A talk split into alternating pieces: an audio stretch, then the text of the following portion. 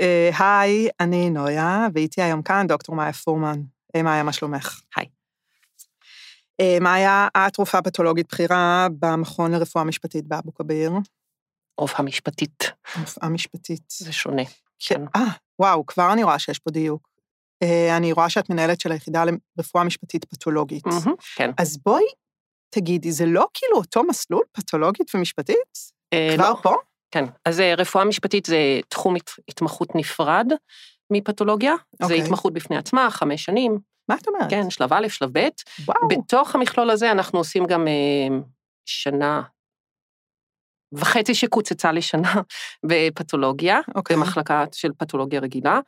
אה, אנחנו אכן אה, עובדים עם תתקינים היסטולוגיים אוקיי. בעבודה שלנו, אבל ה- המיקוד הוא אחר. כן, המיקוד והמטרה היא אחרת. אוקיי. אז בואי, אני אמשיך להגיד מה אני יודעת ואת תמשיכי לדייק אותי ולתקן אותי, בסדר? אז קודם כל אני רוצה להגיד שזה מקצוע שגם בשגרה הוא תחת עומס עבודה גדול, ובתקופת המלחמה העומס גדל אה, למה שהוא לא היה מעולם. אה, והתפקיד שלכם הוא בעצם כמה תפקידים, כמו שאני רואה את זה. קודם כל, לזהות אנשים שמתו, נהרגו או נרצחו, וזה מאפשר למשפחות שלהם פרידה וקבר לחזור אליו. אה, והתפקיד שלכם הוא גם לתת תשובה לסימני שאלה מה קרה בעצם ברגעים האחרונים, לחבר את הפרטים, את הממצאים, את העדויות לתמונה גדולה, אה, לסיפור שמאפשר להבין מה היה, מה האמת, וגם על בסיסו ללכת למשפט ולדרוש צדק. אה, וכשדיברנו לפני כמה שבועות וחשבנו להקליט יחד שיחה, אמרת לי, "אה, בעצם חכי, בואי נדבר אחרי שיחזרו החטופים. כי הולכת להיות שם המון עבודה, ולא בדיוק הבנתי למה את מתכוונת, כי כמו שאני יודעת את זה, פתולוג, ועד עכשיו לא הייתי לגמרי ערה לניואנס של ההבדל, אה, פתולוג עובד עם אנשים אה, מתים, לא חיים, לא? אבל אה, אז, כשעבדתי בעצמי במתחם השבים, ראיתי כמה דומיננטית הייתה הנוכחות של אנשי הרפואה המשפטית שם. אז אני מזמינה אותנו לדבר היום על המקצוע שלך בתוך הרפואה, רפואה משפטית, שזה הגשר בין רפואה למשפט בעצם. מה הדברים שבו שגרמו לך לבחור בו? אה, מה זה להיות רופאה שנכנסת לתמונה אחרי שאדם נפטר? אה, לכאורה הסיפור נגמר, אבל אולי אפשר להוסיף אחרי הסוף עוד נדבך אה, שיכול לשנות את סוף הסיפור. מסקרן אותי מי בעינייך המטופלים שלך, ועל ריפוי שהוא דרך הוצאת האמת לאור, וגם על הצד הפחות מוכר של העבודה שלכם, העבודה עם החטופים ומה בעצם קורה שם. אה, אני גם מזמינה אותנו לדבר אה, עלינו, עלייך ועליי, אה, על להיות אשת רפואה בתוך המערבולת הזאת של המלחמה, על העומס המקצועי והעומס הפיזי ובעיקר העומס הנפשי, איך את מתמודדת עם הטרגדיות ועם הסיפורים שמתגלים, מה היו הקצוות ורגעי השבירה שלך, ואיך נאספים וקמים מהם מחדש. אם את מצליחה למצוא שם גם הזדמנויות לתיקון, ומה הדרך שלך להתחזק. מזמינה אותנו לדיבור על מלחמה והחלמה. מה אומרת? אמ, נצטרך ארבע שעות לפחות. כן, כן, אני תמיד יש לי עיניים גדולות. בסוף איכשהו זה מתכנס. אוקיי. אמ, אני אתחיל אז להסביר על העבודה שלנו. אוקיי. אמ, בוא נדחוק את המלחמה קצת הצידה בינתיים. אוקיי. כמה, כמה שאפשר. אז רפואה משפטית, כמו שאמרת, זה באמת איזשהו גשר בין רפואה למשפט, והעבודה העיקרית שלנו היא בעצם חקירת סיבת מוות, זה הנפח הגדול של, ה, של העבודה. אמ, שחקירת סיבת מוות, תמיד חושבים חקירת סיבת מוות זה נתיחות, אבל לא, נתיחות זה אחד מהכלים כדי לחקור את המוות. אנחנו, אה, זה כולל אמ, הכל החל מביקור בזירה, ש... אמ, בעצם חקירת מוות שהוא לא טבעי.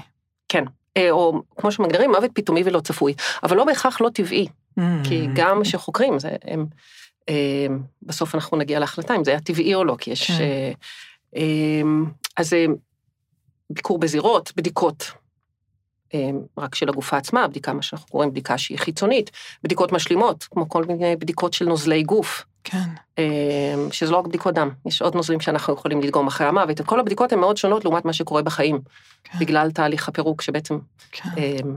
אמ, כל המחיצות בתאים שכבר לא מתפקדות לאחר המוות.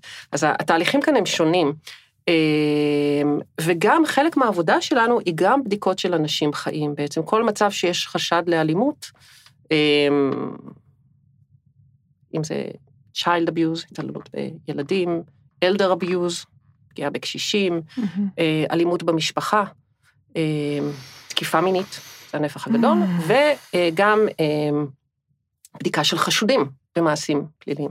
אז אתם ממש הולכים לתחקר את האנשים? כי רק אתם שוב- יודעים לשאול את השאלות אה. כאילו בניואנסים האלה? לא, עכשיו, התפקיד שלנו בבדיקות הקליניות זה בעצם לענות על איזושהי שאלה. אוקיי. האם זה מתיישב עם הסיפור של הנבדק או נבדקת, או לא מתיישב עם הסיפור של הנבדק או נבדקת, או שאי אפשר לקבוע. הסיפור כמו ששמעתם אותו ממה? מהמשטרה? לא, או מהנבדק. כשיש נבדק חי. אז זה הנבדק, זה ממנו. ובעצם גם מה שמשותף, גם לעניין של חקירת סיבת מוות, גם של בדיקה של גופות, אוקיי. וגם אמ, לבדיקה של אנשים חיים, ואגב, גם אנחנו עושים שאלות לפעמים בהתבסס על מסמכים רפואיים, לפעמים יש רק מסמך רפואי ויש שאלה כן. משפטית בעניינו, בעניין האדם שפה, שנוגע לו. מה שמשותף שבסופו של דבר אנחנו מגישים איזושהי חוות דעת לבית כן. המשפט. כלומר, כל המסמכים שיוצאים תחת ידינו, הם אה, מסמכים משפטיים. כן, כן, על פי פקודת. הראיות. אמ, ואם הזכרת קודם, אז רק אני, אני אגע בזה, כל העניין של הזיהוי הוא גם חלק מהשגרה שלנו, כי עשרה אחוז, או עשרה אחוז, עשרה אחוז, מהמקרים שמגיעים למכון, או בממוצע בכל מכון בעולם, הם לא מזוהים. הם אלמונים בהתחלה, מסיבה של שריפה, ריקבון, זה מאוד שכיח, אמ, מצב של תאונה קשה, תאונת דרכים, תאונת עבודה שלא מאפשרת זיהוי בפנים, כאילו שהבן אדם מושחת ברמה כזאת שאי אפשר שאי אפשר אותו. לזהות, כן, או שאי אפשר להראות אותו ליקיריו. אם, אה. אה, ולכן זה הם, 10% מהעבודה הוא בעצם תהליך של זיהוי כחלק מתהליך חקירת סיבת המוות. אבל שוב, אם אני חוזרת, אז התוצר העיקרי שלנו זה הגשת חוות דעת אה, לגורמי החקירה, ובהמשך לבתי המשפט.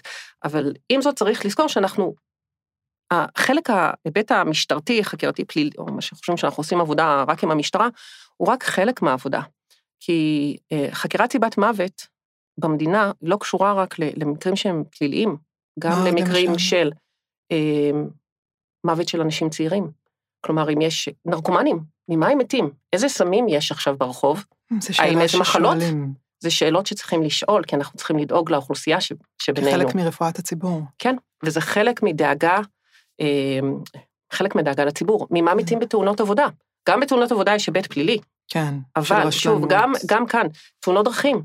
אה, ובעצם כל מה שמגיע אלינו זה מקרים של מוות פתאומי ולא צפוי, שיש כאן גם אלמנט סובייקטיבי בעצם, כאילו לפעמים אנשים שיש אה, יש אדם חולה מאוד במשפחה, הוא יכול להיות מאוד קשיש, אבל מבחינתם שהוא נפטר, זה, זה פתאומי הפתעה. ולא צפוי.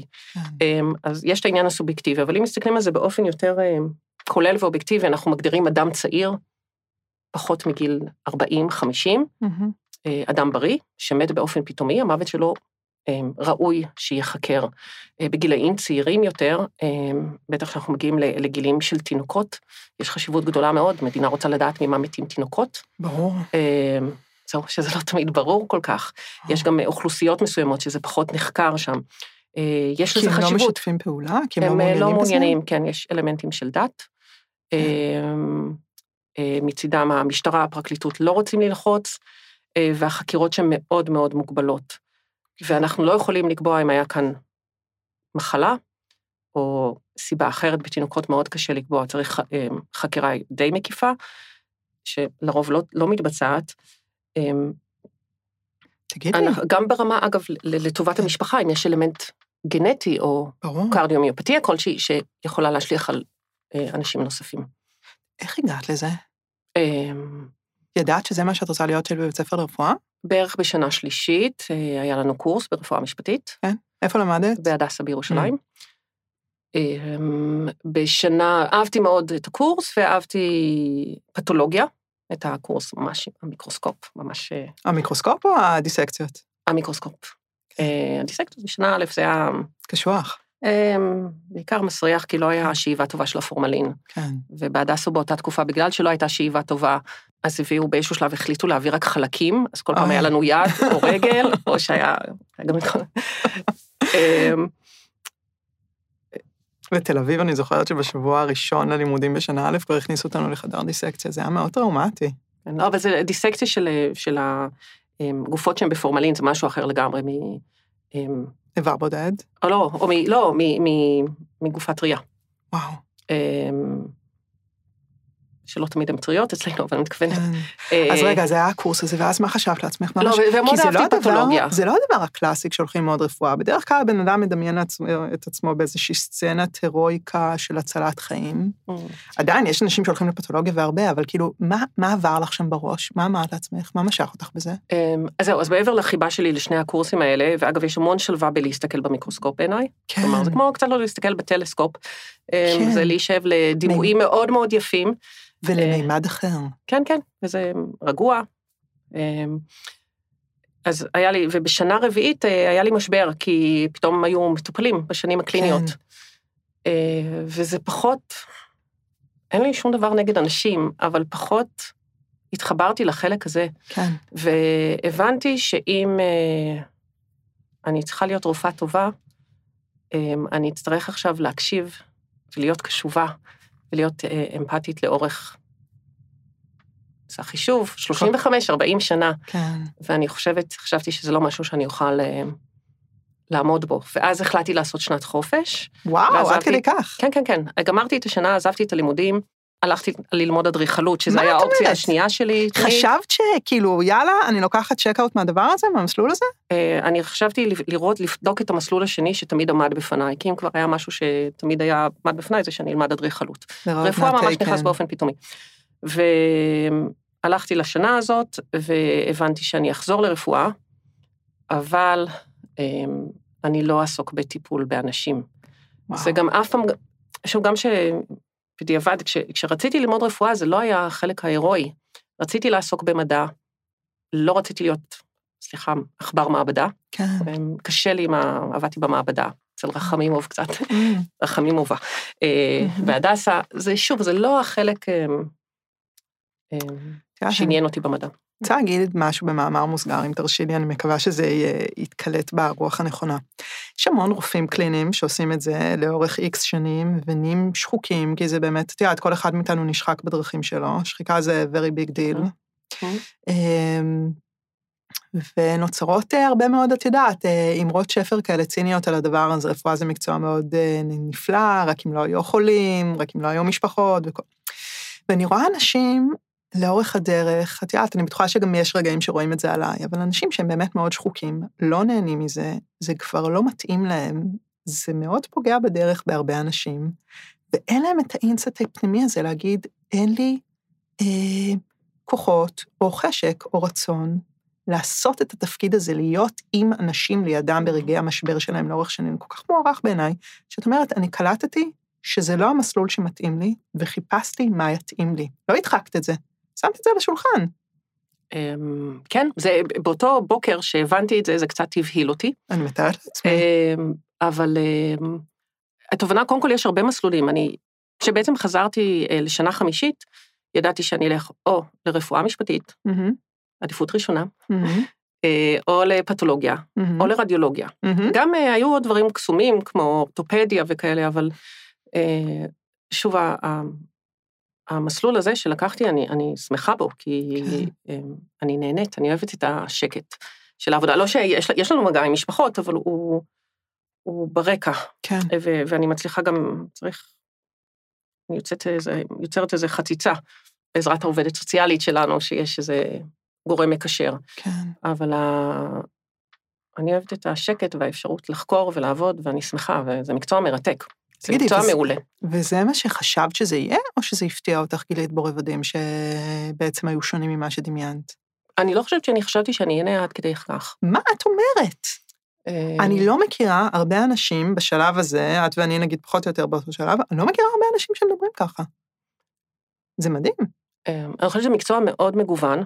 כאילו, יש שני אלמנטים, אני מאוד אוהבת את המקצוע, יש בו הרבה בעיות כרגע, אבל אה, הגיוון הוא ברמה שאם אנחנו מדברים לפני המלחמה, ואולי ולפני שכמות מקרי הרצח הכפילה את עצמה, כן. אה, הימים שלי מאוד מגוונים, זה או הימים בחדרי הנתיחה, אה, יש ימים שאני במשרד, החלק במשרד הוא, הוא חיוני, כי בעצם הנתיחה, הנתיחה לא מסתיימת כשמסיימים את הנתיחה עצמה, כלומר, שהוא יוצאים מחדרי הנתיחה.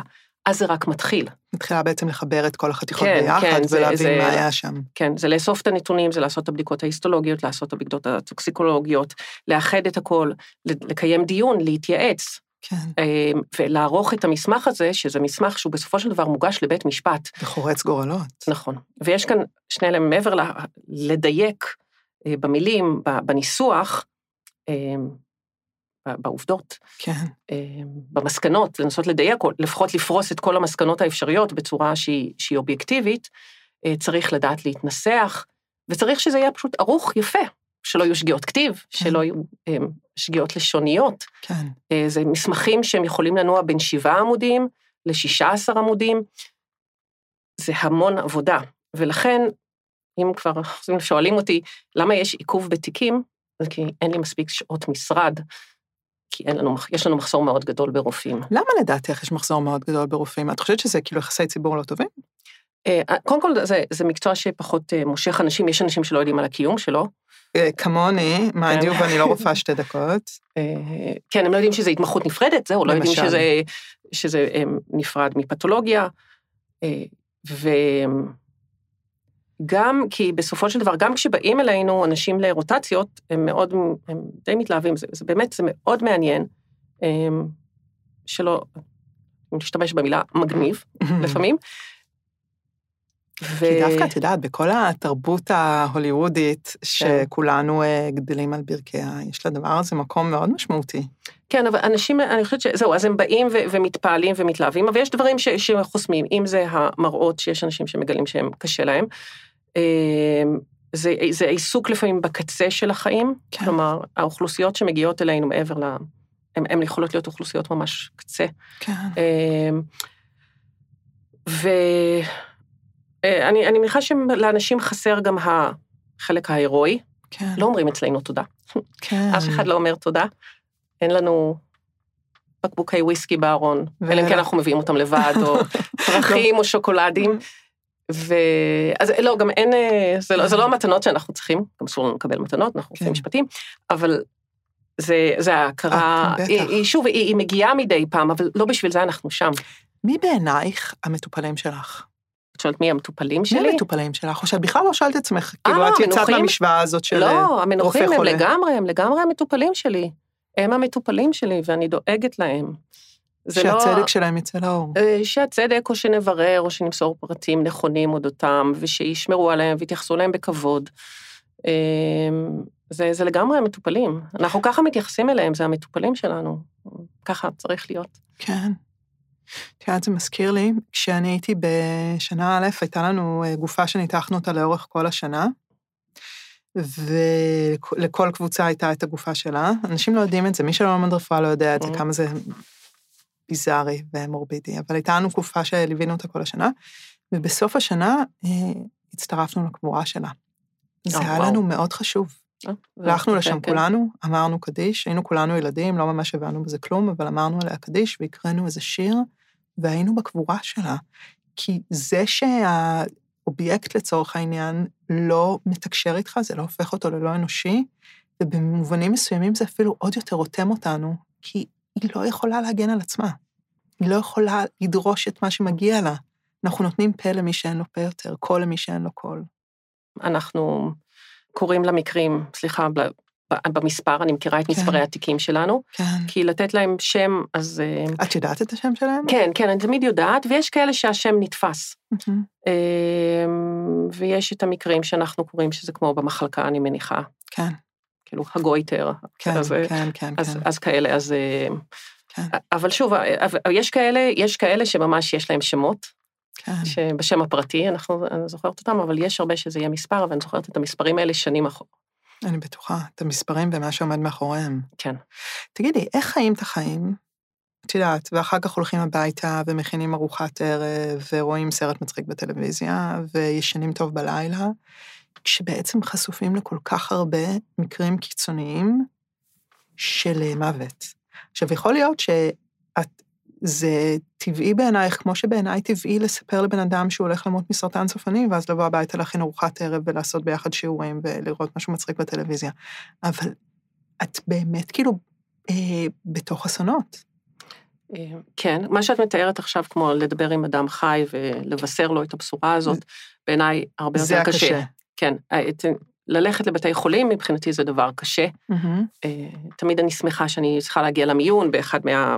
נגיד בבדיקות, או שיש לי אה, פגישה בבית חולים. כן. אני תמיד שמחה, אני אומרת, קיבלתי החלטה טובה, אני לא מסתובבת בבתי חולים. אה, כן, כי, כי יש את הסוף. אז אני מניחה שזה הדחקה, כלומר, אצל כולנו קיימת הדחקה מסוימת ואנחנו יכולים לעשות, ההדחקה קיימת אצלנו ביום-יום כל. הזמן. את חולמת על זה? אמ, לא, מאוד מאוד נדיר שאני חולם, בוא נלך טרום מלחמה, אמ, זה היה מאוד נדיר. מאוד מאוד נדיר, וגם זה לא היה חלום ברמה של... אה, להתעורר מסיוט. זה לא אף לא היה סיוט, זה היה פשוט חלק מהעבודה. כאילו זה היה, השתלב לי... אני חולמת על משמרות, את חולמת. כן, כן, אז הגופות הן שם, אבל אה, רק כשהתחילה המלחמה, אמ, חלמתי כל לילה על מה שקורה בעבודה, ושוב, לא רק היה את ה... מהדאגה שלא להתבלבל בזיהוי. וואו. זה מה, כי הגיעו הרבה מקרים, וזאת אומרת, וכל הזמן הדאגה ש, וואו, וואו. שאף אחד לא ישים את המדבקה הלא נכונה ויסמן לא נכון, וזה מה ש... אבל זה באמת תקופת המלחמה היא קצת אחרת. אז בואי נדבר על השבעה באוקטובר. אה, אנחנו רוצות, לא, אנחנו לא... לא בואי קצת בכל באוקטובר. זאת. אה, תשאלי שאלה, נראה אם אני עונה עליה. איפה כי... תפס אותך השבעה באוקטובר? אמ, אמ, זוכר? שבת בבוקר במיטה, כן. בטח, כן, כן. כן. אמ, ומתי קלטת שמתגלגל אירוע על המדינה ואירוע גם ספציפית עלייך כרופאה משפטית? אמ, כש... קודם כל, כן, אגב, הדחקה. אמ, אה, כש... כש... אה, התחילו התכתבויות של קבוצות הורים מהצופי ים. כן. מי אוסף את הילדים, שצריכים כן. לאסוף את הילדים כי קורה משהו. אה, הילדים היו בים? כן, אני חושבת שהם היו בים או משהו, היה או שהם היו, עצרו את ההפלגה שלהם כן. או משהו, אבל... אמ, ואז הבנתי, ושחברה כתבה לי, או שאלה אם אני הולכת למכון, וכשהבוס כתב, mm. אמ, שצריכים, שאנחנו מתארגנים להגיע, אה, מה שרק עבר לי בראש זה שאני לא מסוגלת לעשות את זה עוד פעם. אני לא מסוגלת פעם? לעשות אירוע רב נפגעים עוד פעם. מה היה הפעם הקודמת? אה, היה מירון. אה, זה היה האחרון, אני חושבת, כן. וואו. זה היה משהו באמצע שנמנעתי ממנו שהיה יותר קטן. אמ, אמרתי כבר, אמ, אני חושבת שעברתי, עשיתי את כל האינתיפאדה השנייה בתור מתמחה. אלוהים. אמ, אבל שוב, זה, זה העבודה, שזה חלק מהעבודה, ושמגיעים לעבודה ושיש לה מטרה, אז מתגייסים סביב זה. אז כן, ואז אז, אז זה בסדר. כאילו, כן. וכל עוד יש פעילות, אז זה בסדר. וכל עוד אני עבדתי, אז זה היה בסדר, אבל זה העצירות שהן קשות. בטח, בטח. אבל הנה, עשינו את זה, אה, עשינו, עדיין. אז תגידי רגע, בעצם מה, את יכולה קצת לספר מה היה שם בעצם, בימים הראשונים האלה? אמ, כמויות עצומות של מתים? אה, בהתחלה, אה, בגלל הכמות הגדולה, אז הם לא הביאו אותם אלינו. והלכנו לשורה. כן, הלכנו לשורה יותר בתור יועצים חסרים, אין רופאים משפטיים בעצם, כן. חוץ מאיתנו. אה, אם אני אדייק את זה, אנחנו כרגע שישה רופאים בכירים עובדים, וואו. שאחד מהם זה הבוס. בכל הארץ? בכל המדינה, כן. וואו. כל מדינת ישראל. חושבת שפעם הייתי בהרצאות באחד מהכנסים, והיה סשן על אה, מדינות עולם שלישי, ואחד אחרי השנייה עלו נציגים לרבע שעה ממדינות עולם שלישי, ותיארו את המצב שלהם. ואמרתי, וואו, איך הם עומדים בזה? טוב, שם זה מיליון אזרחים, רופא... אנחנו כן, זה מתחילים להתקרב. מבחינת אה, רפואה משפטית, אנחנו מבחינת מיעוט המקרים. מבחינת מיעוט המקרים, אנחנו אמורים להיות לפחות פי עשר אה, בתוך מדינה שהיא אה, אלימה. כן, עם מלחמות. ועם מלחמות ופיגועים. כן. אז זהו, אני... אני כמו שאת רואה, אני, אני מתרחקת מלדבר על מלחמה עדיין, זה קשה לי, אני לא... ברור, ברור, אנחנו בתוך האירוע כן, גם. כן, כן. אנחנו בתוך האירוע, והוא נמשך, אמ, והוא כן. נמשך אה, יחד עם השגרה. אמ, שזה דיכוטומיה שנורא קשה להכיל אותה, היא פשוט פרדוקסלית לגמרי. כן, השגרה, והשגרה היא ממשיכה גם להיות אלימה, כלומר, זה לא ש... כן. אה, כלומר, יש, יש מקרי רצח, הם בטח. בעלייה, בחזרה בעלייה, אה, תאונות דרכים, mm-hmm. התאבדויות, יש הרבה. אני מנסה להעריך אם יש יותר כעת, אבל התאבדויות זה חלק מהשגרה שלנו גם, לצערי. אנחנו סוטות קצת מהמלחמה, אם זה בסדר. בטח, זה בסדר. כן, כן. שאלת אותי עוד מה אנחנו חוקרים, אנחנו חוקרים גם מוות בבתי חולים, במקרים של, או אדם שמגיע לבית חולים ואין הבחנה, כלומר, אדם מתוך בריאות שלמה מגיע, מתאשפז ותוך 24 שעות נפטר ואין הבחנה. גם את זה אנחנו חוקרים, או אמורים לחקור. מוות של אסירים ועצורים, או כל אחד שהוא חוסה בעצם בחסות המדינה. אנחנו גם צריכים לחקור את המוות שלו, כי המדינה הייתה צריכה לשמור עליו. כן. כל תאונה שאפשר לדמיין, ו... אם כבר, אני אנצל לצטט גם חבר טוב, את פרופסור ריין בלומנטל, שהוא קולגה שלי מדרום אפריקה, קולגה שלנו מדרום אפריקה, כתב ספרים מצוינים על רפואה משפטית, והוא קורא לזה הוא אומר שלא צריכים לקרוא לזה רפואה משפטית, הוא, הוא כותב, Forensic pathology might well be called community and public safety pathology. Mm-hmm. ובעצם אנחנו דואגים לקהילה, זה באמת חלק מבריאות הציבור. זה לדעת שרואים דברים ושזה לא נגמר אחרי המוות, ושהדברים מגיעים לכדי אה, פתרון, הם לא נשארים תעלומה, ואי אפשר להחביא כלום. אה, אוקיי, זה, זהו, זה החשוב, זה התיעוד. זה התיעוד שמונע הכחשה. כן. וזה תיעוד שהוא חשוב, ואם אנחנו אה, מדברות על מדינה שהיא תקנית, היא צריכה לחקור את המוות של האזרחים, כלומר, אנחנו עוסקים, מדינה שעוסקת כל הזמן בילודה.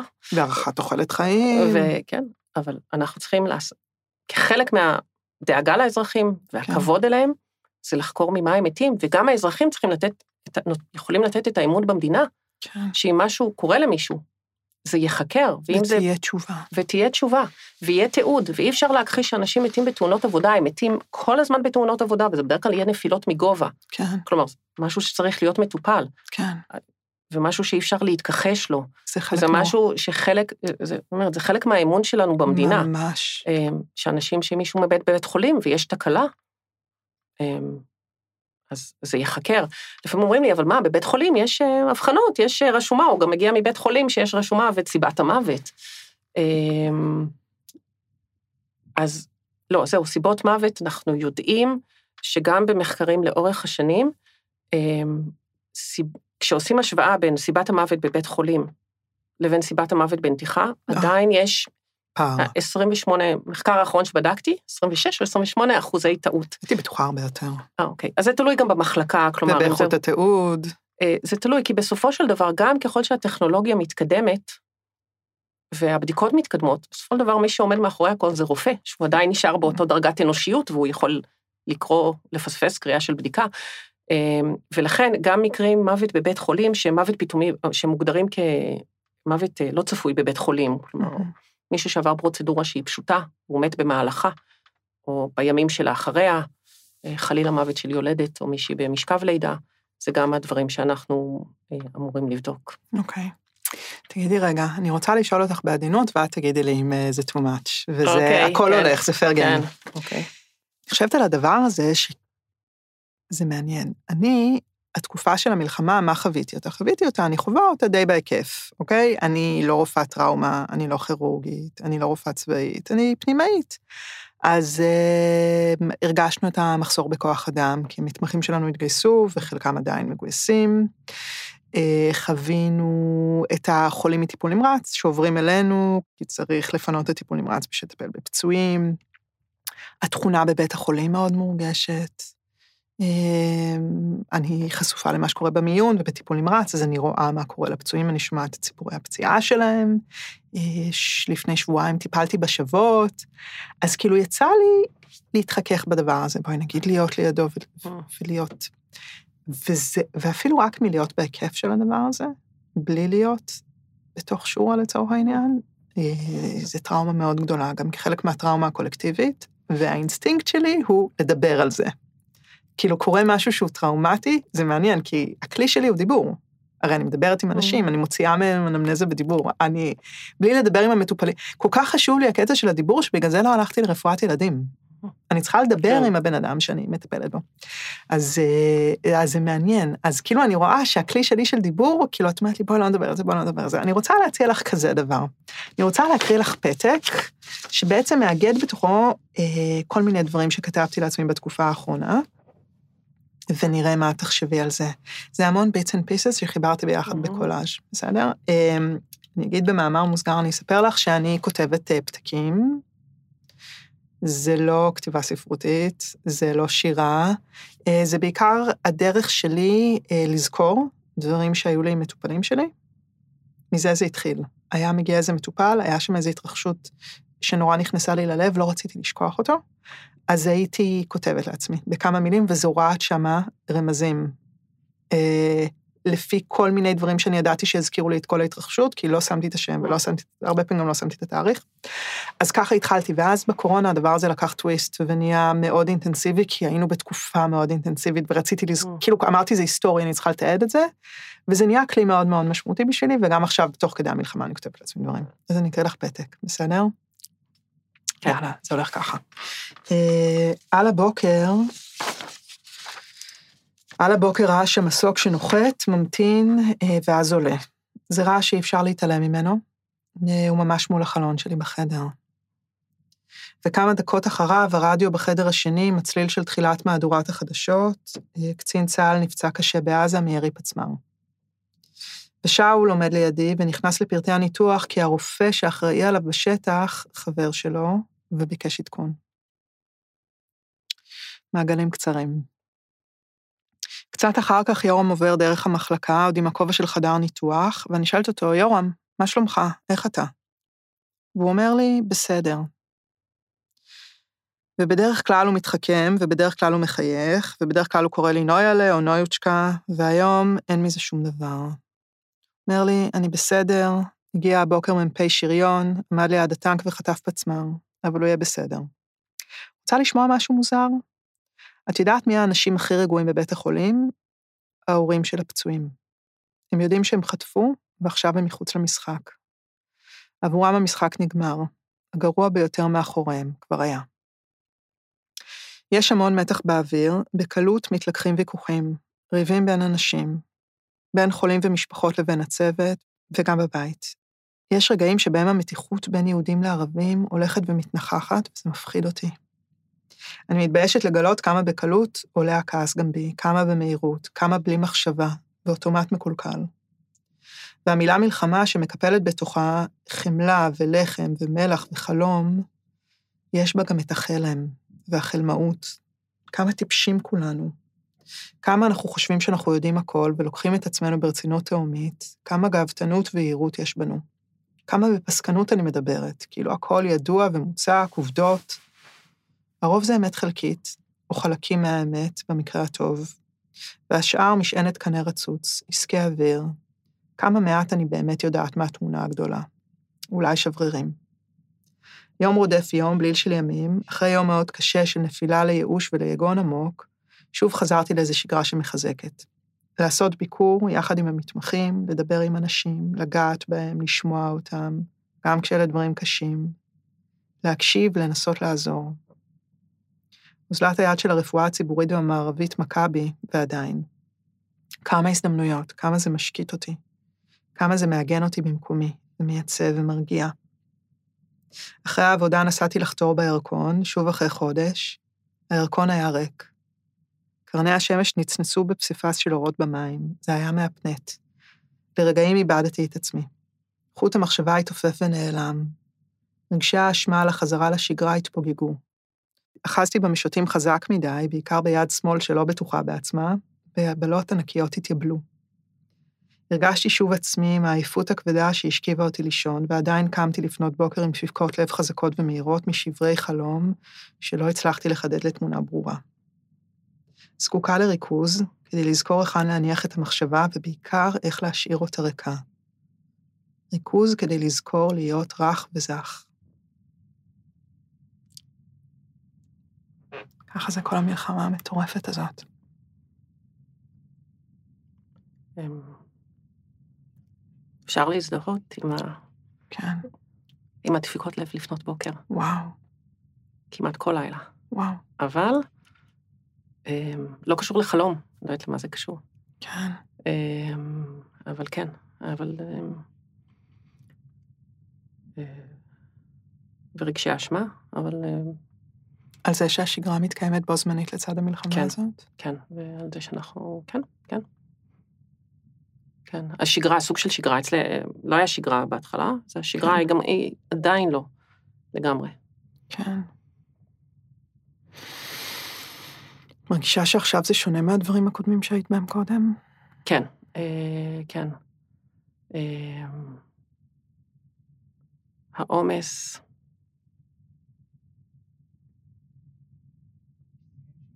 אה, הבלגן, כן. אה, זה, זה, זה מתקיים גם כל ה... כאילו, עד לתוך שעות הערב, כאילו, קבוצות ה... כאילו, התכתובות עם המשטרה, עם הצבא, כן. מביאים עוד, כאילו, את מה מביאים, כאילו, אני לא אפרט כאן, אבל ברור. כאילו, כל ה... אה, זה התעסקות מ... כאילו, מבוקר עד ערב, כן. שלאט לאט אני מתחילה כאילו למתן, גם יש מספיק אנשים שעוסקים בדבר, אבל בתוך חדרי הנתיחה אנחנו כל הזמן מנסים לאזן, זה מערבולת כזאת. כן. אה, ומה העיקר, מה חשוב, מה לא חשוב, האם לדחות את המקרה, מה, מה, מה יותר דחוף. אה, אז זה מאזן כזה, במיוחד שאין כוח אדם, והכוח אדם הולך ונשחק, וצריך גם לשמור עליהם. כן. צריך, אה, אי אפשר אה, לתת להם לרוץ כל הזמן. צריך אה, בטח. לתת לאנשים את השגרה וללכת הביתה. כן. אה, בהתחלה ממש עבדתם ברציפות? לא, אז זה- בשורה עשינו משמרות, אמ, וכשהכל עבר למכון, אז ניסינו גם, עשינו גם איזושהי שיטה של משמרות, כאילו שאנשים באו יותר מאוחר, ו... יש אנשים סביב לשעון? לא, לא, 24, ו- והוחלט שלא לא נעבוד בלילות, כאילו בשיעור גם עבדנו בלילות, אבל כן. אנחנו בכזה מחסור כוח אדם שאי אפשר לקחת שישה אנשים, שחלקם, כאילו, כולנו גם יש אנשים עם אה, משפחות, ו-. ולא, ולתפקד לאורך זמן, במיוחד שאנחנו לא יודעים כמה זמן זה יימשך. נכון. אה, זה היה מאוד מאוד אינטנסיבי, אה, ומתיש, כלומר, את- את זה לחזור הביתה, אה, תמיד היה לי עצירה בדרך הביתה, תמיד. מה, אה, עצירה שאת צריכה לעצור שאני לי? עושה לו, עצירה שלי. אוקיי. אה, כדי שנייה לעשות כן, את כן, ההפרדה. שנייה, חצי שעה, כן. כמה זה חשוב? אה, איפה היית כן. עוצרת? אה, יש פאב קבוע ברחוב, ברחוב הרצל, או מקומות אחרים, אה, או בים, אה. ו... אה, לעשות איזה reset. כן, כדי לא להגיע ישר אה, וואו, זה נורא חשוב. הבית. אה, זה אבל נורא אז זה להגיע. הביתה, ללכת לישון, כן, לקום ישר למחרת, כי גם יש תשישות מאוד מאוד גדולה. בטח. יש תשישות. ו- זה גם פיזי. זה גם העניין הזה של להחזיק את המחשבה חדה, כי אנחנו לא עובדים בלספור מסמרים. זה כן, כאילו, את אה, צריכה כן. לשמור את המחשבה חדה. מהמם. זה מתיש.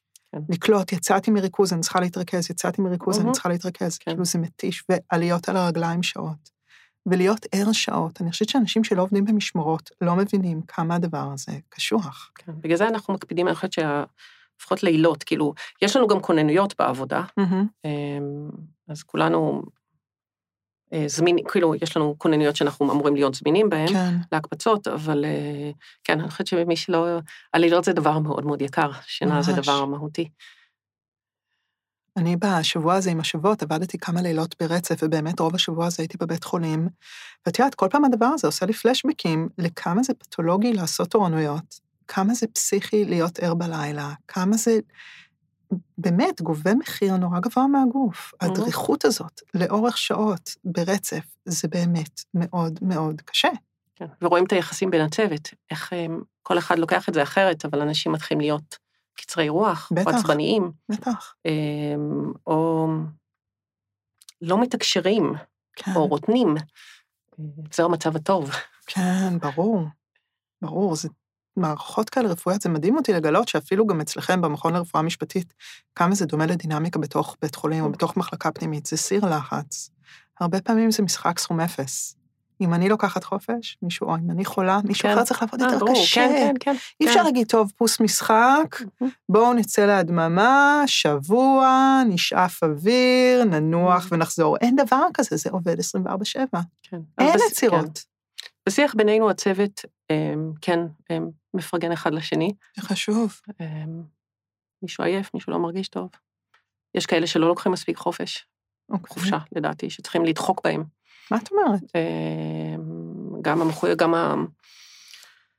אה, באיזה אה, אינרציה או במין תחושת שליחות ש... שהם חייבים לעצור גם לנשום, כי נכון. זה בריאותית זה לא טוב. בטח.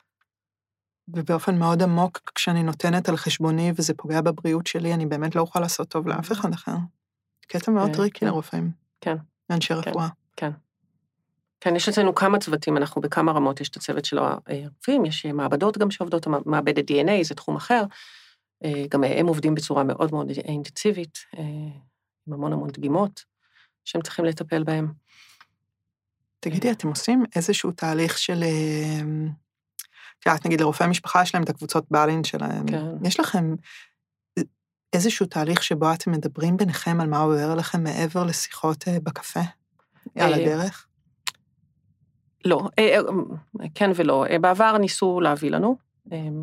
לפעמים אנשים לא אוהבים את זה, כי יש כאן משהו מאוד חושפני. כן. כשאני התחלתי התמחות, אז נאמר לי שמי שיש לו רגשות הוא לא מתאים למקצוע. די, אני לא מאמינה. כן, כן, זו הייתה הגישה הקודמת. בתור מתמחה היה איזה אירוע מאוד, מאוד, אני לא זוכרת גם מה היה הבדיקה, אבל מאוד התרגשתי ומאוד כן. בכיתי, ומישהו לקח אותי הצידי, אמר לי שלא יראו אותך. מה את אומרת?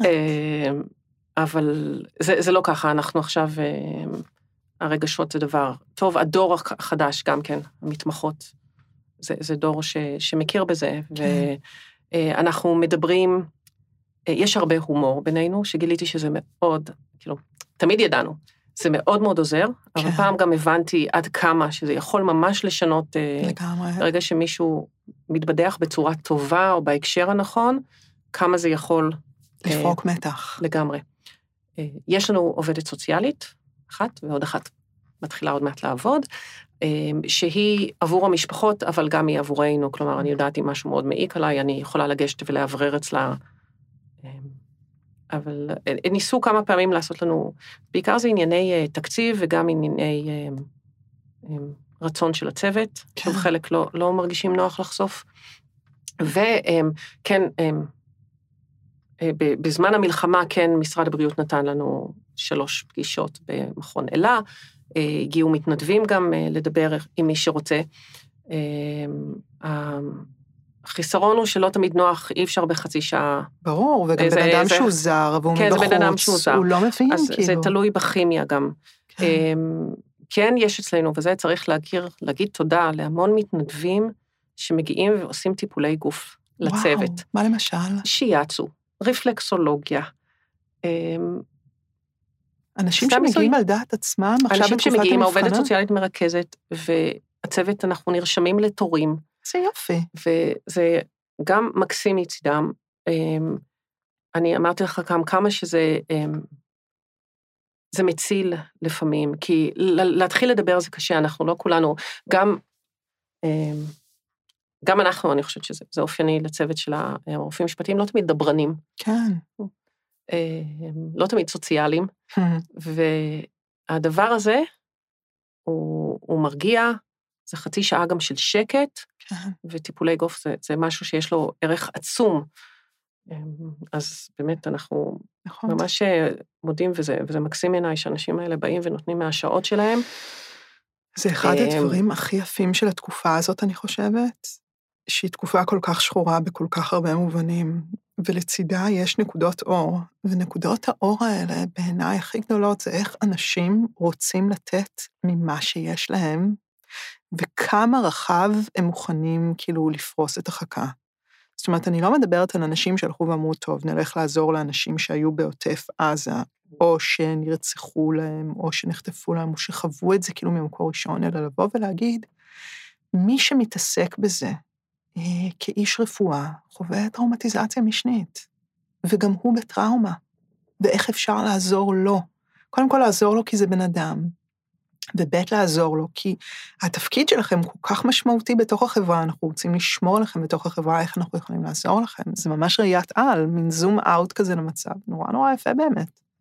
אה, כן, אני צריכה גם להגיד עובדת סוציאלית שלנו, שהיא גם מרכזת את זה ופועלת למען זה, ויעל כן. דורון קוראים, mm. מקסימה. וכן, אני חושבת שזה דבר, גם אנשים לא מהססים, כאילו אם בהתחלה גם התביישנו, כן. לא הייתי אומרת, אני הולכת. מה, אני לא צריכה כלום, לא, כזה. או לא, שלא אמרתי שאני הולכת, או אני הולכת לחצי שעה, ועכשיו כן. אנשים בגלוי. איזה יופי. ואני הולך לטיפול, שזה גם, זה דוגמה טובה, זה טוב לדור הבא, שיודעים כמה זה חיוני. כן. כמה זה חיוני במקצוע שלנו להתאוורר ו- ולנוח ולנשום. זה... ולהתמלא. כן. בטוב. כי גם העבודה, גם מה שציירת על הרגליים, בסופו של דבר מוצאים שבסוף היום יש כאבים כבר. אנחנו בטח. מוצאים כאבים מקבוצה, גם עם הפעולות, זה לא מהפעולה הפיזית עצמה, אלא זה מהמתח הנפשי. בטח. אה, וההדחקה, שאני מניחה שהיא גם גובה איזשהו מחיר. כן. בטוח, זה מנגנון הגנה ומאוד לגיטימי. כן. אבל כשמעמיסים עליו המון, בעיקר בתקופה כזאת, כן, אז גם היא מגיעה לאיזה קצה. Mm-hmm. תגידי, מה הדרך שלך בתוך הדבר הזה? יש לך שיטות שבנית לעצמך, או דברים שגילית שעובדים לך, או את יודעת, זה משהו שהרבה פעמים אני מוצאת שאנשים צעירים באמת שואלים גם אותי, מה הדרך שלך בתוך הדבר הזה? איך את חיה עם הדבר הזה בשלום, ונשארת מחוברת אה, לדברים הטובים שעבוד, והחשובים שהעבודה שלך מביאה, ומצליחה להשאיר בצד את כל הכאב והטראומה mm. שאת אה, נחשפת אליהם. קודם כל, בשגרה יש לי תחביבים, כלומר, צריך למצוא את ה... תמיד צריך עוד משהו, כאילו אי אפשר... מה למשל? מה אצלך עובד?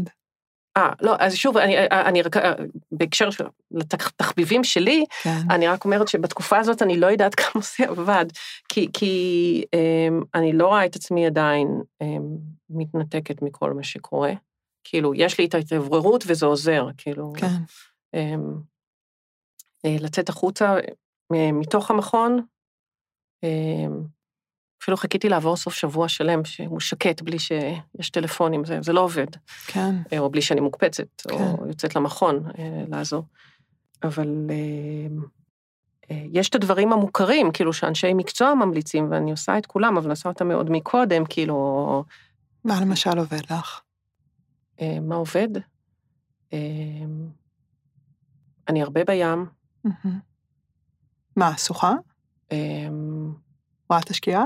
לא, זהו, אני הרבה בים כי אה, אה, אה, אני גולשת רוח, mm. ואז, לא שאני כזאת מוצלחת, אבל אני גולשת, ואז זה סיבה לבוא לים. כן. לא משנה, גם אם לא מרכיבים, או עד שמרכיבים את הציוד, זה שעתיים לפני ועוד שעתיים אחרי בבי, לשתות בירה. Mm-hmm. כלומר, זה כבר עניין חברתי. כן. אז אני שוהה בים, mm-hmm.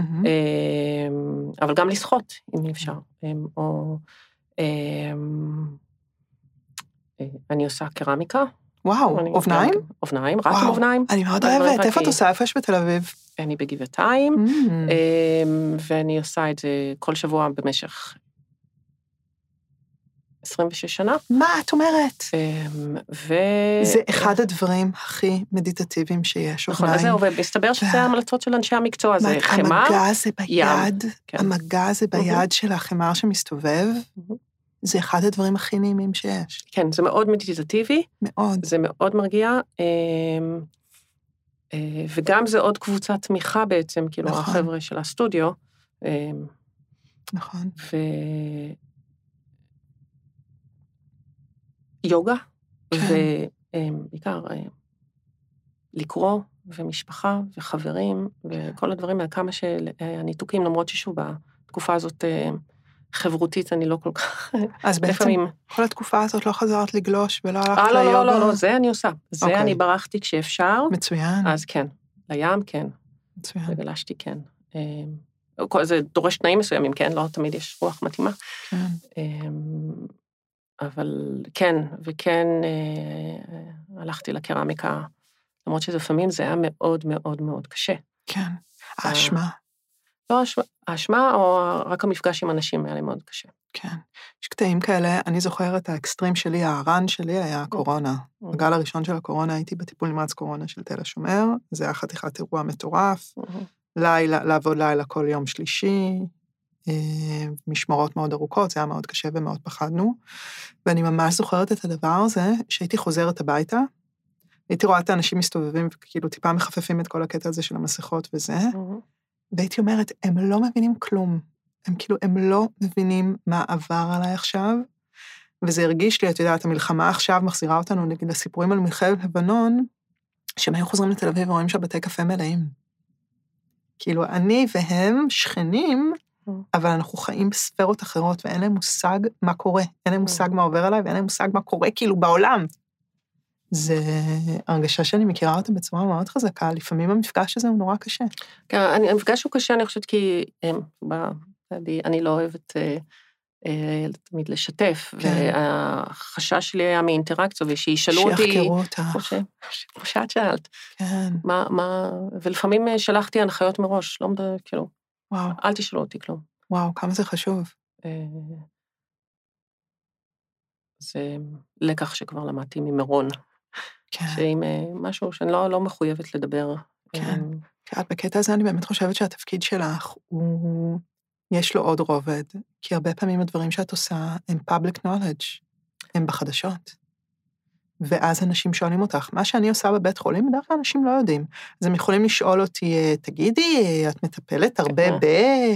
ראית פעם את, אבל העבודה שלי היא לא, היא כאילו, את יודעת, היא עבודת בית Mm. חולים כזאת די אה, במסתרים, במחשכים, אף אחד לא באמת יודע מה קורה שם וגם לא שואל. ועד שאנשים לא נת... בדרך כלל כשאנשים רוצים אה, לדבר על סיטואציה רפואית, הם רוצים לדבר על המחלה שלהם, לא על העבודה שלי. זה באמת עניין, אנשים יודעים מה את עושה. אמ, הם יודעים באיזה אירועים את מעורבת.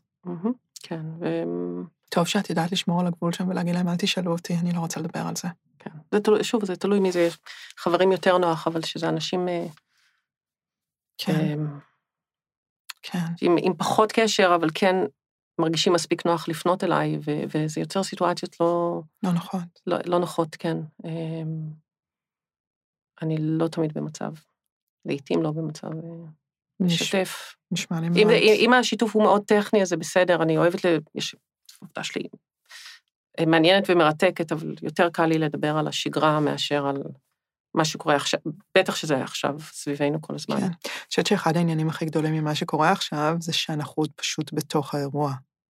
וכל הדיבורים האלה, שהם דיבורים של לנתח בדיעבד, או מה השלב הבא, או איך אנחנו יוצאים מזה ומחלימים, הם פשוט לא במקום, כי אנחנו עוד לא שם. אנחנו פשוט, הטראומה היא עוד פשוט מתרחשת. כן, ו... אמ, והיא תישאר, אני חוששת, ואני לא יודעת איך כל, ה... כן. כל המדינה תצא מזה.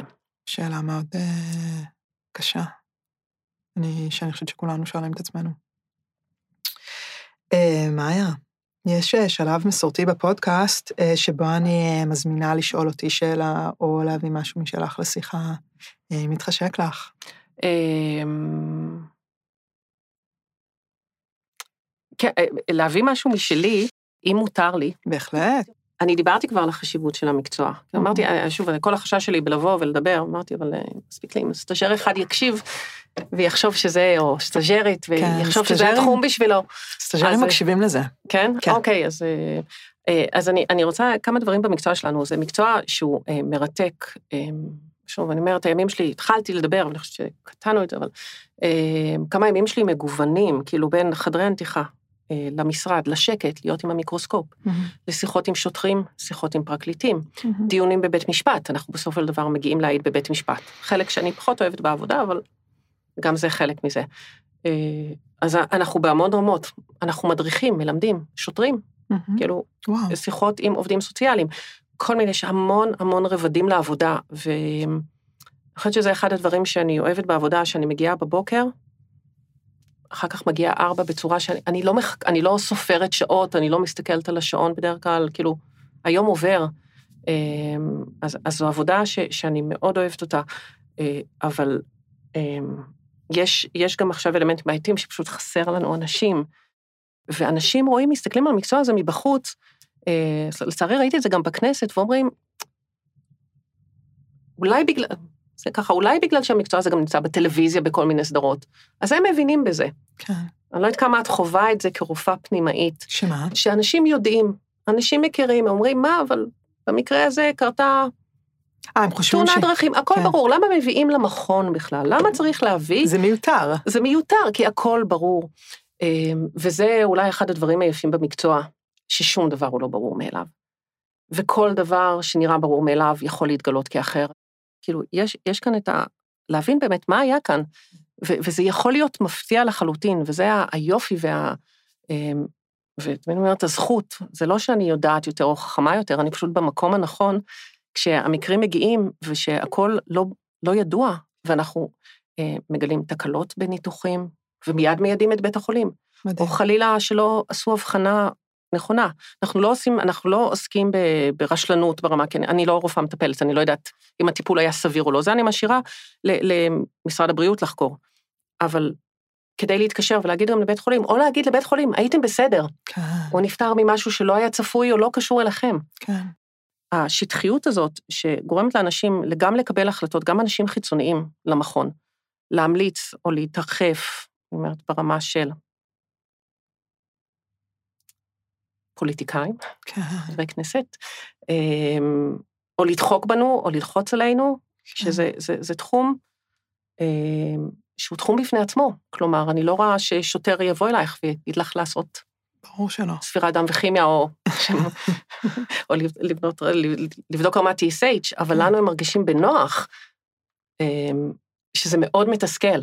זה מאוד מתסכל להסביר לאנשים שזה מקצוע ואת החשיבות שלו. ושייתנו לכם את החופש לעשות אותו כפי שאתם יודעים כן, לעשות אותו. כן, ובלי לחצים, יש כאן... אז, אז כאילו אמרתי את היתרונות, אבל ה, ה, באמת ה, מה שיש זה לחצים, וגם אצלכם יש לחצים, ברור, אני מניחה. ברור, ברור. אבל כאן אצלנו הלחצים הם אחרת, כי אם זה תיקים בפרופיל גבוה, להתנסח נכון, כן. אה, להתעלם מלחצים, כן. להיות אובייקטיבי. כן. אז תמיד השאלה הזאת, כשאני כותבת תיק, האם אם הייתי עומדת בצד השני, הייתי מתנסחת אותו דבר? וואו. וזה הבחינה שלי, וגם האם קראתי מספיק? האם דייקתי מספיק? כאילו, יש כאן, בטח ברפואה. כן. מתי את יודעת שקראת מספיק? וואו. הנה, מתי השאלה, יש לך מקרה, מתי את יודעת, בטח עכשיו שיש 20 אלף ז'ורנלים, mm-hmm. מתי את יודעת שזה הזמן? אף פעם לא. אף פעם לא, אבל צריך. מתישהו. נכון. אמ, אני בקטע הזה אומרת לעצמי תמיד, ומעניין אותי מה תהיה הקונטרה שלך לדבר הזה מהעולם שלך, תמיד אומרת, מה שעוזר לי אה, לשים איזשהו גבול, כי הרי לדברים אין סוף, אני אומרת לעצמי, מזל שמה שאנחנו מטפלים בו זה בני אדם ולא אה, מכוניות במוסך. כי קורים הרבה דברים, הבן אדם מרפא את עצמו, הטבע עושה את שלו, הם משתפרים או מידרדרים לצד הטיפול שאנחנו נותנים, לא תמיד זה במישרין, ואת יודעת, הרבה צניעות שם. מה את אומרת לעצמך בקטעים כאלה? זה, זה מעולה שאת מעלה את זה, כי אצלנו אין פידבק. שזה ה... אצלך, אם כן. יש נגיד, יש evidence base ויש את ה-clinical base, נכון? כן. שאת יודעת שזה כן, עוזר למטופלים שלך. כן. כן. את, את יודעת שזה עוזר למטופלים שלך. כן. אצלי אני מקבלת החלטה, ובסופו של דבר מי שיכריע זה בית משפט, זה גורם שהוא אפילו לא רפואי. וואו. ונגיד הרשיעו אדם על סמך מה שכתבתי. זה הפידבק, זה לא אומר שבהכרח צדקתי, אבל מה שאנחנו מקימים, אצלנו יש מנגנון, אז בשביל זה קיים הסנגור שיחקור, והם עושים עבודה מאוד חשובה. זאת אומרת שיש אצלנו לפעמים רופאים שהם חסרי סבלנות כלפי הסנגורים, ולפעמים יש שאלות שהן מעצבנות וטיפשיות, ואומרת, זה העבודה שלו. כן. ואני אגיע לבית משפט, גם אם בסוף אני אסע שלוש שעות לבית משפט מרוחק, וישאלו אותי שתי שאלות, אבל זה העבודה שלי וזה העבודה שלו. כן. אמ, אבל... איך את נותנת לעצמך פידבק? אז זהו, אז קודם כל אנחנו שומרים, אני חושבת, הרופאים אצלנו קוראים כל חוות דעת שיוצאת, נקראת על ידי רופא אחר. Mm. ואם אין הסכמה, שהיא עקרונית, לא על איזה חלק משני או משהו. אמ, אם זה הסכמה, אי הסכמה קטנה, הם יכולים לדון בזה ביניהם, אבל אם זו הסכמה משמעותית, אנחנו מביאים את זה לדיון כולל. וואו. כלומר, יש כאן, כי אנחנו יודעים שהפידבק שלנו הוא מוגבל, כי בסופו של דבר מי שיכריע בתיקים פליליים... הוא לא רופא. הוא לא רופא. ובית משפט גם יכול לפסוק בצורה שהיא לא מסתדרת לך עם הבחנה רפואית. כן. שפעם זה היה... אני, היה לי קשה להתמודד עם זה עד שאיזה עורך דין הסביר לי, הוא אמר לי, לא, יכול לפסוק משהו שלא מסתדר לך עם אה, הבחנה כן, רפואית, כן. אבל זו החלטה שלו. אמ, אז כן, אז לנו אין פידבק, mm-hmm. שהוא, ובגלל זה זה לפעמים, אה, או, או לא פידבק כן, אמיתי. זה מרגיש לי כמעט גם... בעיה, כאילו קושי בפרופריוספציה. אני לא יודעת איך אני ממוקמת במרחב אם אין לי את הקונטרה הזאת, כן. שאומרת לי, הנה, יש פה קיר. כן. או פה הרצפה. אז ברוב המקרים, אנחנו, יש לנו מספיק ידע וניסיון ו- ו- ודברים שהם, יש לנו גם ספרות, אובייקטיבי. כן, זה ספרות והכול, אבל מאוד חשוב אצלנו בתחום שאם משהו לא חד משמעי, משהו לא הטבעה, כן, של כן. מזלג על האור, אז אנחנו צריכים להיות מאוד זהירים ולהשאיר את זה מאוד פתוח, כי אנחנו לא יודעים מה היה שם. כן. אנחנו לא היינו שם. כן. אמ, ואנחנו אף פעם גם לא יודעים איזה שאלה תתעורר. אגב, זה גם החשיבות של לחקור מוות. אנחנו אף פעם לא יודעים שאומרים לי, מה, אבל הכל ברור, ירו בו. רואים את זה. למה, למה להביא אותו לנתיחה? כי אנחנו לא יודעים, יש כל כך הרבה שאלות שעולות. כן. למשל, מעבר לטווח הירי, סוג הנשק, הנזק, האם הטיפול הרפואי הגיע בזמן? כן. האם הטיפול הרפואי היה נכון? וואו. האם הקליע שפגע בו, האם זה קליע שניתז, כלומר ריקושט, כן. או פגיעה ישירה? כן. והשאלות יכולות להגיע למצב של, שהם בכלל לא דמיינו, היה לי תיק אחד של תיק רצח, שבמצלמות אבטחה רואים את ה... אמ, בעצם את ה... אמ, המנוח שוכב על הקרקע ו- ומגיעה אמ, אחותו, והוא לוחש לה משהו. ואז הם, החוקרים אמרו לי, היא טענה שהוא אמר לה מי ירה בו. ואנחנו רוצים לדעת ממך אם הוא היה מסוגל לדבר וואו. בכלל. עכשיו, זו שאלה גם, איפה, אז איפה עברה תעלת הקליע, והאם הוא יכל לדבר או לא. לדבר או לא. כלומר, השאלות יכולות להגיע ל... ל... כאלה שאנחנו יכולים לצפות אותם, ולכן כל כך חשוב לאסוף את כל הנתונים, גם כשיש, כמו שאומרת, גם כשיש uh, מצלמות, אנחנו, אגב, בחלק מהעבודה שלנו, לפעמים אחר כך אנחנו, מצוין. בהמשך, צופים מבקשים מאיתנו, אני נמנעת מזה בדרך כלל, אלא אם כן יש איזה עניין חקירתי כן. um, ספציפי, אבל זה עולה בכל מיני, um, בכל מיני תיקים, ושוב, היופי שזה הדברים פתאום מסתדרים, והכל כן. בא על מקומו, ובעצם אפשר להסביר את כל התרחיש. כן. אמ, ואז יש את הרגיעה הזאת, כן. ואז יש, אה, אני מניחה, כמו לעשות את ההבחנה הנכונה, כן, או של לדעת ש... כן. אמ, אבל שוב, הכל כי אה, העבודה במשנה שלנו-. העבודה שלנו צריכה להצטרף להיגיון, לאיזשהו נרטיב, לאיזשהו סיפור שמתיישב עם השכל, שיכול לענות על השאלה. אני חושבת. שבמובן הזה באמת העבודה שלנו היא מאוד מאוד משותפת. ויש תיקים שאני מתקשה לחתום עליהם לפעמים, עד כדי כך. עד שזה, לא, עד שזה יושב לי נכון, שקוראת כן. האינטואיציה. כן. אמ, שאני עוברת, הוא הוא נמצא על השולחן, ואני קוראת שוב ושוב, אמ, ויש לחצים, כלומר, יש שוטרים שהתקשרו כבר ואמרו לי, את משחררת, גורמת להם, תשחררי רוצח. כן. עכשיו, לא, איך אתם, וואו. יודעים שהוא, איך אתם יודעים שהוא רוצח אם עדיין לא הוצאתי את חוות הדעת? וואו. כלומר, יש המון נחרצות, שוב, השטחיות הזאת, שיש המון אלמנטים ש, שאנחנו מתייחסים אליהם, אה, וגם צריכים להתבסס על ספרות, ששוב, הספרות אצלנו מוגבלת, כאילו, הניסויים שאפשר לעשות אצלנו הם, ברור. הם מוגבלים. ברור. אמ, אז, אז שוב, המקצוע הוא מקצוע מעולה אה, ומרתק ומעניין, וצריכים להיות רופא. לפעמים אמרו לי, בשביל זה למדת רפואה? אנחנו עוסקים באנטומיה ופיזיולוגיה. וטוקסיקולוגיה, אז פחות התרופות, אבל סמים כן, אנחנו עוסקים, כן. ובליסטיקה, שזה גם לוקח את זה החוצה, אבל האנטומיה, אנחנו. שם. אה, ושסטודנטים לרפואה לפעמים מגיעים אלינו ו... ורואים נתיחה, כחלק מסבב או משהו. והפליאה הזאת, וזה תמיד ההתרגשות, וכן, זה הלב, כן. וזו הזכות כאילו ש- שלי, להחזיק את הלב של מישהו ולראות מה היה שם. ולפעמים אחר כך אם מתגלל שיש שם מחלה שיש לה אלמנט גנטי ואני אוכל למסור את זה הלאה, אז, אז עשיתי את העבודה שלי. ממש. ואם אה, שללתי דווקא ומישהו שהיה חשוד במשהו, וכעת הוא לא חשוד, ומישהו השתחרר במעצר, זה גם ממש. הקלה. אני חושבת שיש הרבה מאוד רפואה בלהביא את האמת לאור. מהמם, מה שאתם גם עושים. כן, יש הרבה מאוד רפואה בזה. אה, וואו, אנחנו מתקרבות לסיום שיחתנו זו. יש עוד משהו שרצית לומר? אמ, אה, אני חושבת שאני איפשהו נגעתי ב... אה, אני, סליחה, אני דוחפת את, ה, את היתרונות של המקצוע.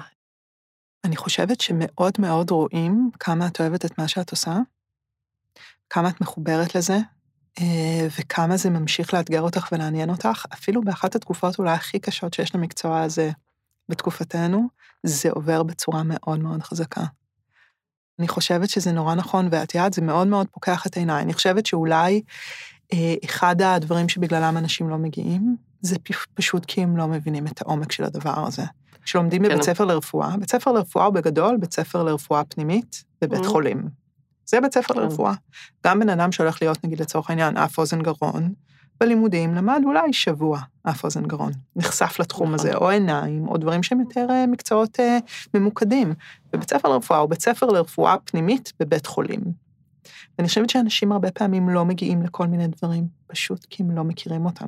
הם לא כן. נחשפו אליהם מספיק, והם לא מבינים מה הם. אה, ואני חושבת ש... אני נורא שמחה שיש הזדמנות לספר לאנשים ולאפשר להם לראות את הדברים האלה דרך העיניים שלך. אני רוצה, נורא התלבטתי איזה שיר אני אקריא לנו לסיום. הבאתי שניים, אחד שהוא בעיניי אה, יותר מדבר על הצד הקשה של הזמן הזה, ואחד שמדבר טיפה יותר על הצד האופטימי. מהמם. ואני שמה לב שגם אני כל הזמן בורחת לאופטימי הזה, כי נורא קשה להישאר בקשה. אבל אה, אולי ניתן מקום לשניהם. מה את אומרת? השיר הראשון זה שיר אה, של יהודה עמיחי שקוראים לו "אני אדם יחיד". אני אדם יחיד, אדם בודד. אינני דמוקרטיה. הרשות המבצעת והאוהבת והשופטת בגוף אחד. רשות אוכלת וזוללת ומקיאה, רשות שונאת ורשות כואבת, רשות עיוורת ורשות אילמת. לא נבחרתי, אני הפגנה. אני מרים את פניי ככרזה. הכל כתוב שם, הכל. אנא, אין צורך להטיל גז מדמיע, אני כבר בוכה. אין צורך לפזר אותי, אני מפוזר. וגם המתים הם הפגנה. כשאני מבקר את קבר אבי, אני רואה את המוצבות מורמות בידי העפר שמלמטה.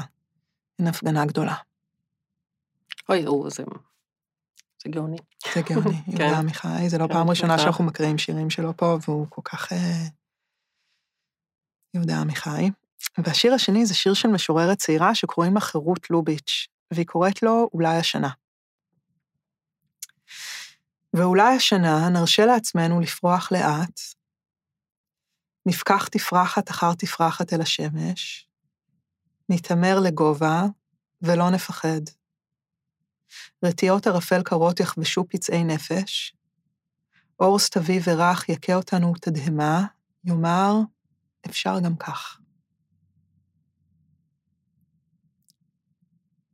מאיה פורמן, תודה רבה שבאת איתי להיות פה היום להרפתקה הזאת, אה, תודה רבה על ההזמנה. וסיפרת לנו על מה שאת עושה, ועזרת לי למצוא את כל נקודות ההשקה, אה, גם ברפואה וגם בחיים. ואני מאחלת לכולנו שתהיה לנו איזו התייצבות על אה, שגרה יותר מאפשרת, שתאפשר גם התחלה של הבראה או החלמה. תודה רבה רבה. תודה.